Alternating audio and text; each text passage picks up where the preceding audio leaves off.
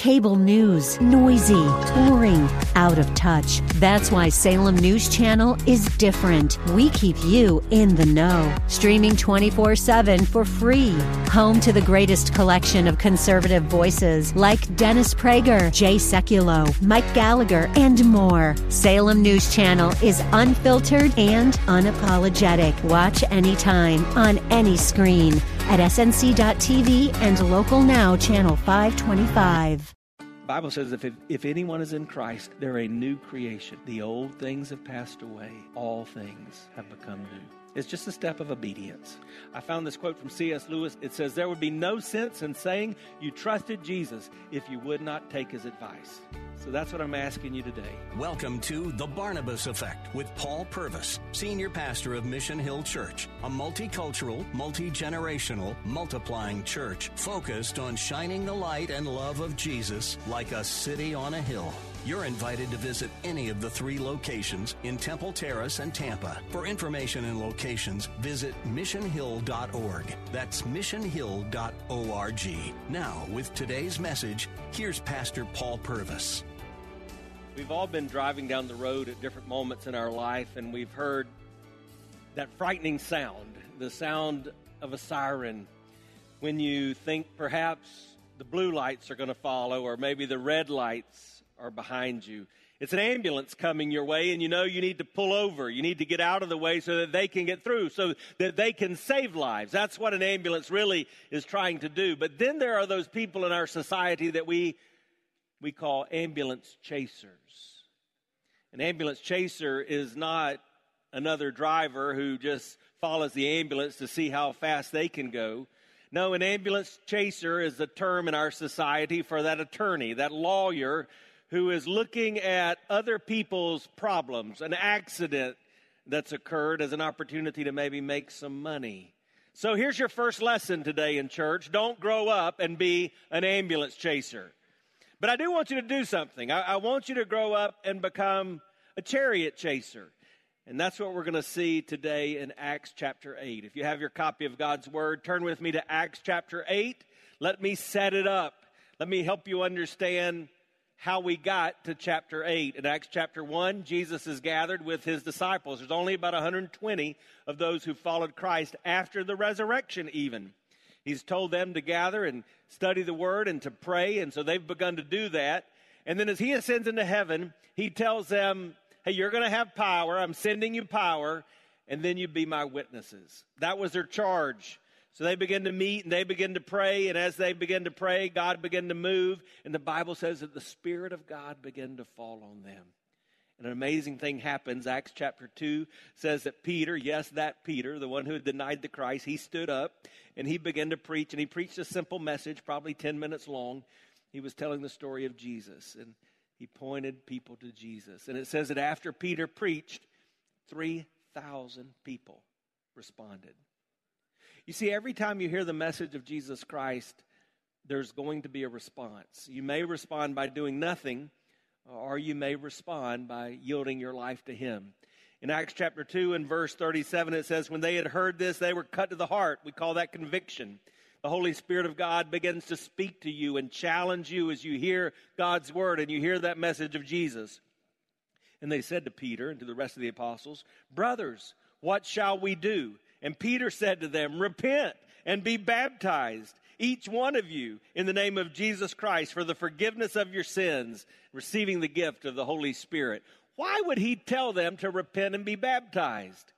Why, that's the Jesus way. Jesus always challenged us to repent, which was meant to turn, to turn from our life of sin and our life of self control, and to turn to Him, to yield control, to surrender to Him. That's the Christ way. The first thing Jesus would suggest that we do after surrendering control to Him was to follow His example in water baptism. Now, I want to start there because some of you've come into this place today and you didn't consider this as you did your hair and you put your clothes on today. But here's the reality you're living in disobedience because you've not followed Christ in that first command that He calls every Christ follower to. You've not followed him in the obedience of believers' baptism after that decision to follow him through immersion. You're in a right place today. Because if that's you, we've come prepared. We have shirts that are designed for you in every size. We have shorts you can wear. We even have a place you can change and towels you can dry off with. And at the close of this service, I'm going to give you an opportunity to respond in obedience to that which the Holy Spirit of God is calling you to do.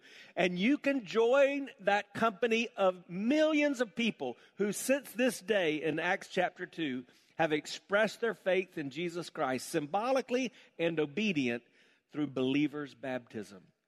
Now, when that began to take place, the church exploded.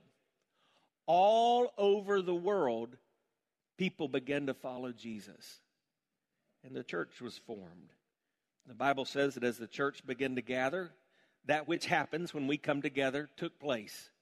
People begin to realize wait a second, he's different from me, and I don't know if I agree with her. And so in Acts chapter 6, we have a group of Christ followers that aren't getting along. Some of you have been to that church, right?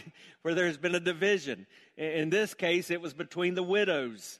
And so that's when the people of God instituted a, a, thing called deacons. And God told his children, the people of God, to elect deacons so that they could take care of those widows, really, so that they could serve the church for the purpose of promoting unity. One of those deacons was a guy named Stephen.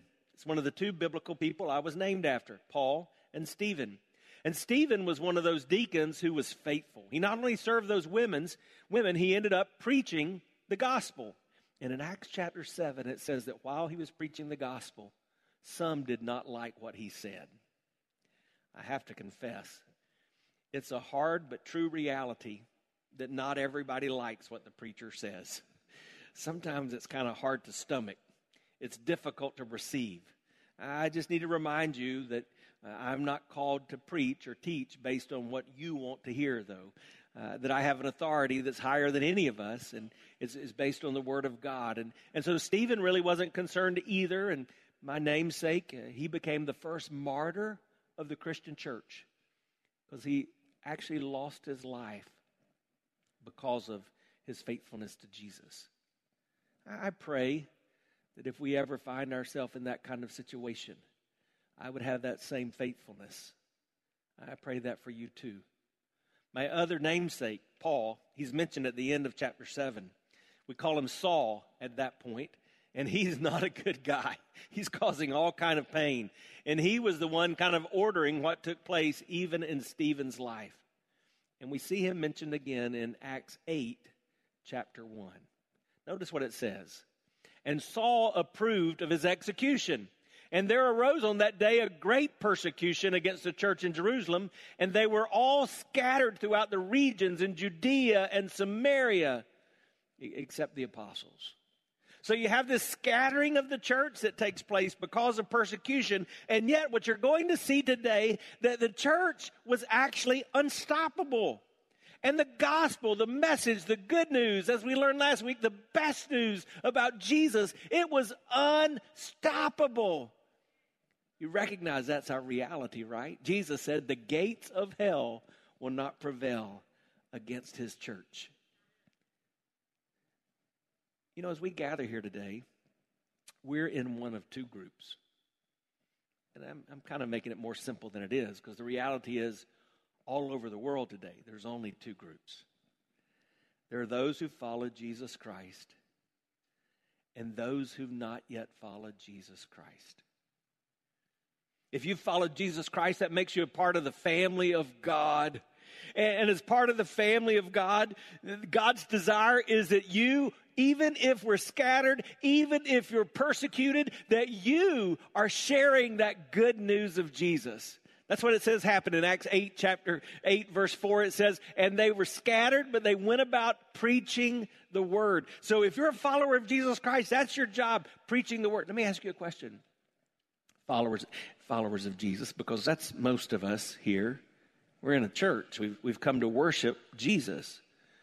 We'd assume most of us are followers of Jesus. Do your neighbors know you're a follower of Jesus? Do, do your coworkers know you're a follower of Jesus? Your classmates? Do they know how you feel about Jesus? We're in this series called Gospel, and gospel is a word which simply means good news. And the whole thing I want you to understand today is that God wants you to live your life sharing the good news. In fact, I would put it this way He wants you to love loudly, He, he wants you to live led by His Spirit, and He wants you to look for opportunities to share your story wherever you go.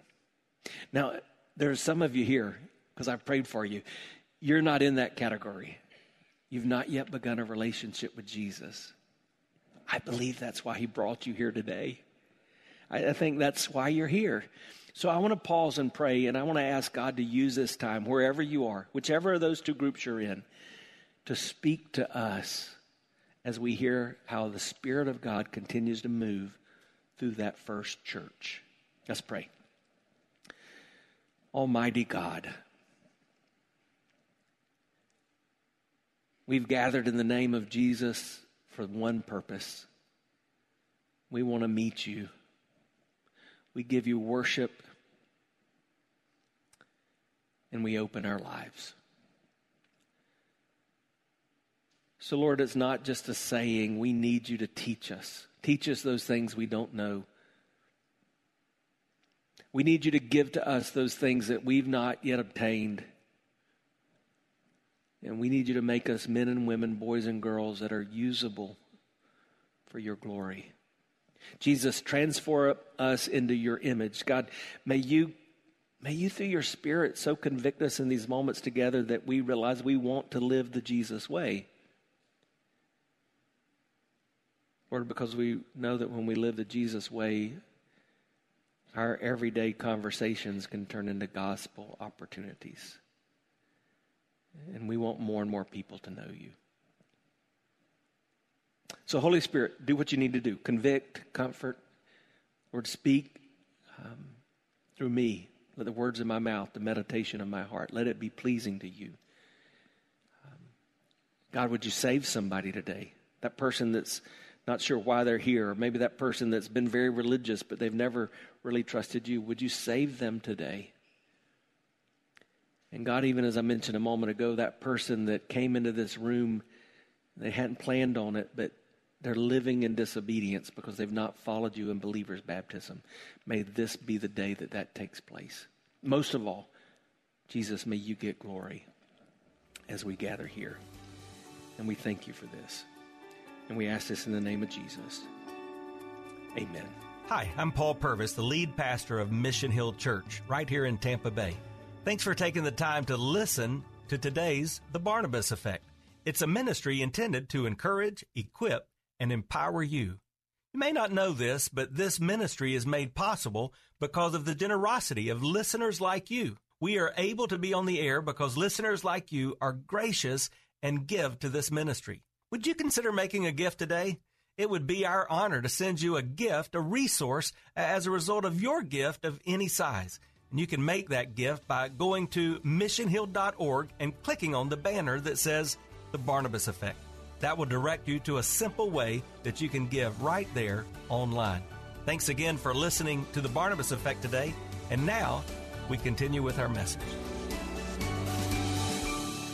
So we're in Acts chapter 8, but Acts chapter 1, verse 8 is being fulfilled. The gospel was not stopped, it's going forth. It's been to Jerusalem, it's been to Judea, you're going to see it goes to Samaria. In fact, that's what happens in verse 5. It says, Philip went down to the city of Samaria and he proclaimed to them the Christ. And that's what we do as Christ followers. That's the Jesus way. As we go where we're going, we make sure other people know about Jesus. Philip, he's another one of those deacons. Those guys are everywhere. There was only seven of them, but boy, were they busy. Remember, this was God's plan. That's why in Acts 6 3, we have the deacons started. Remember what it says? It says, Pick brothers from among you, seven who are of good repute, and they're full of the Spirit, and set them aside to serve the church. Why was this so important? Because the apostles, kind of like the pastors today, they weren't able to do what they were supposed to do because they were trying to settle the dispute from these ladies who were mad at each other. What were the apostles supposed to be doing? They were supposed to be preaching and they were supposed to be spending time in prayer and supposed to be studying the word. That's what Acts 6 4 says. It says, so that the apostles may be devoted to prayer and the ministry of the word. You see, when you have Acts 6 3, godly and full of the Spirit church people serving the church, and you have Acts 6 4, that's pastors who are in prayer and, and they're preaching the word, then you get Acts 6 7, which is the word of God continues to increase, and the number of disciples is multitude greatly, multiplying greatly. That's what I desire to see. That, that's why I can't just show up and, and just give you kind of a pep talk. We've got to open God's word and dig a little deeper and, and, and be discipled and, and evaluate whether or not we're living according to the, the path set forth by Jesus. And so Philip's one of these guys, and, and he's being obedient. So he's one of the first to go to Samaria. Remember Acts 1 8, Jesus said, You're going to Jerusalem, Judea, Samaria, and the uttermost. So Philip's in Samaria. And it says when he goes to Samaria and he preaches the word, verse 8 says, There's much joy in the city. That's what happens when people truly understand the good news. There's joy. Why? Because it's good news. You understand that though your life circumstances may be challenging, there's one that's overcome everything in this world. You know, give you what you need to, to see your way through it. So Philip's just trying to be obedient. He's trying to be a servant of God. And so he interacts during this time in Samaria, and the Bible says he meets this guy named Simon who kind of gets into some trouble. That's an interesting story. You can read that. But I want you to see what takes place in verse 26. Notice what it says. Now, an angel of the Lord said to Philip, Rise and go toward the south to the road that goes down from Jerusalem to Gaza. This is a desert place. Acts 1 8 is being fulfilled. He, it, the gospel has been to Jerusalem, it's been to Judea. Philip took it to Samaria, and now God was using him to take it to the uttermost. They're going to the, the northern part of Africa. A desert place, though. Why does it say it's a desert place? I think we need to be reminded that God doesn't always call us to comfort. In fact, that's a lie of what we call the prosperity gospel or a false gospel. That if you just follow Jesus or if you just do this certain list of things, everything's going to be just the way you want it to. That's not true. In fact, as Acts 7 reminds us, sometimes you follow Jesus and it leads you to your death. Sometimes it's a desert place. Sometimes he's calling you to go somewhere that is unknown or unlikely undesirable. And yet you go. And that's what he did. Look at verse 27. And he rose and he went. He didn't argue. He didn't debate. He didn't put conditions on whether or not he would go or how long he had to stay. He went. And there was an Ethiopian, a eunuch, a court official of Candace, queen of the Ethiopians, who was in charge of all her treasure. And he had come to Jerusalem to worship. Now, let me tell you about this guy. We don't know his name. We know he's a eunuch. If you don't know what a eunuch is, well, Google it after the service. Historians debate whether or not he was actually a physical eunuch or whether that was some African description for the position he held because he was a very important person.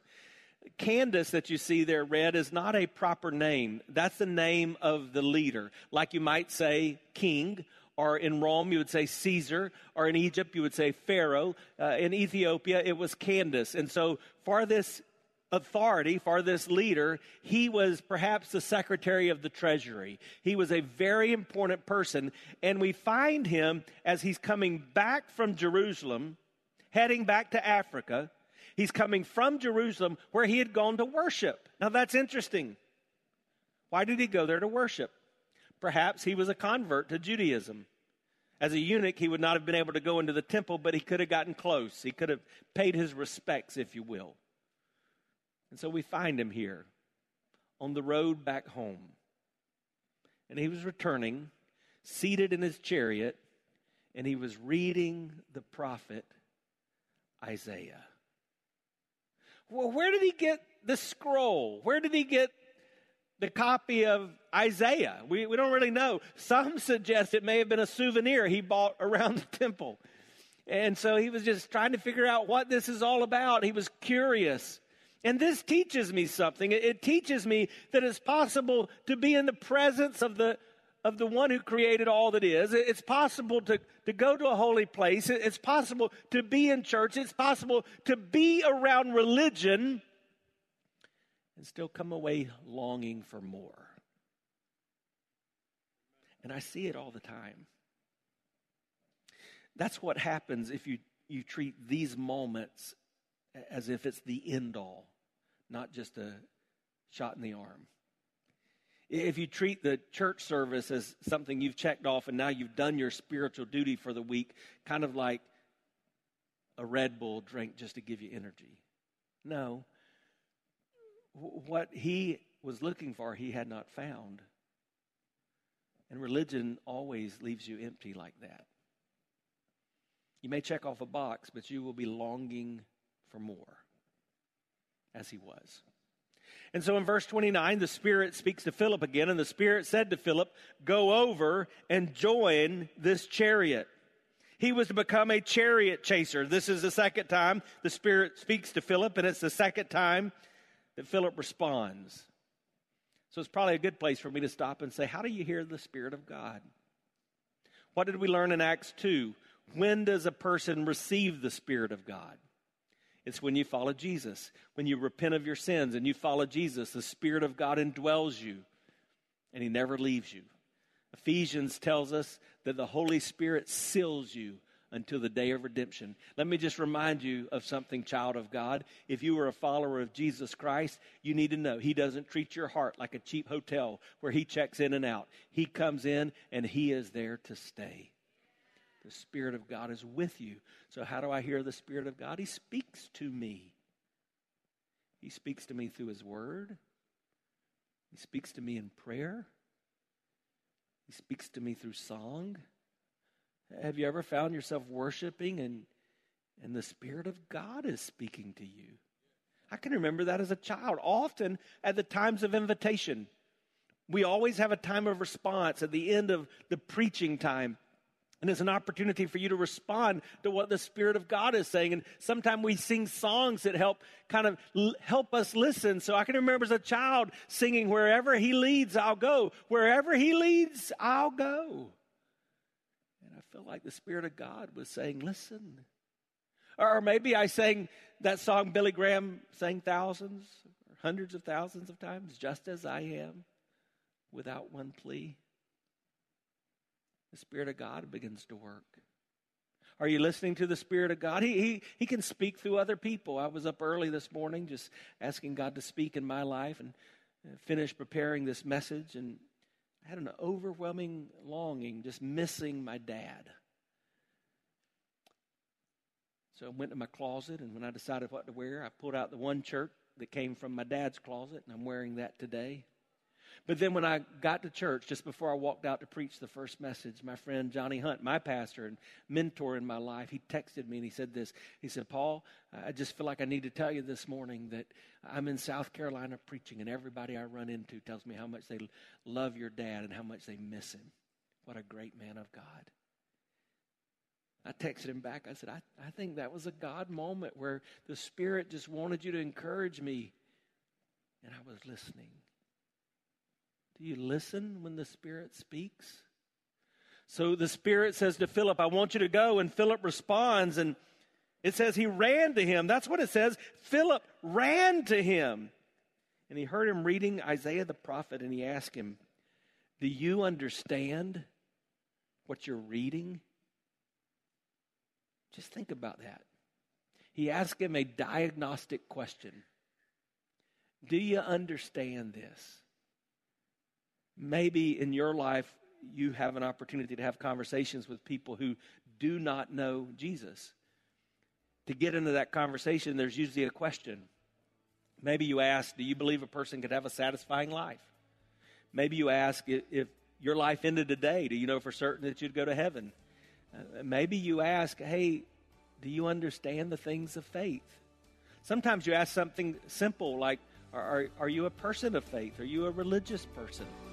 You've been listening to The Barnabas Effect with Pastor Paul Purvis. The Barnabas Effect is here to provide listeners like you with biblical truth and spiritual encouragement but it can't be done without your financial support. Go to missionhill.org and click on the Give tab. Your financial support helps us reach those seeking truth about God and themselves. Thank you for giving at missionhill.org. And join us weekdays at 9 a.m. for the Barnabas Effect with Pastor Paul Purvis on Faith Talk AM 570 and 910.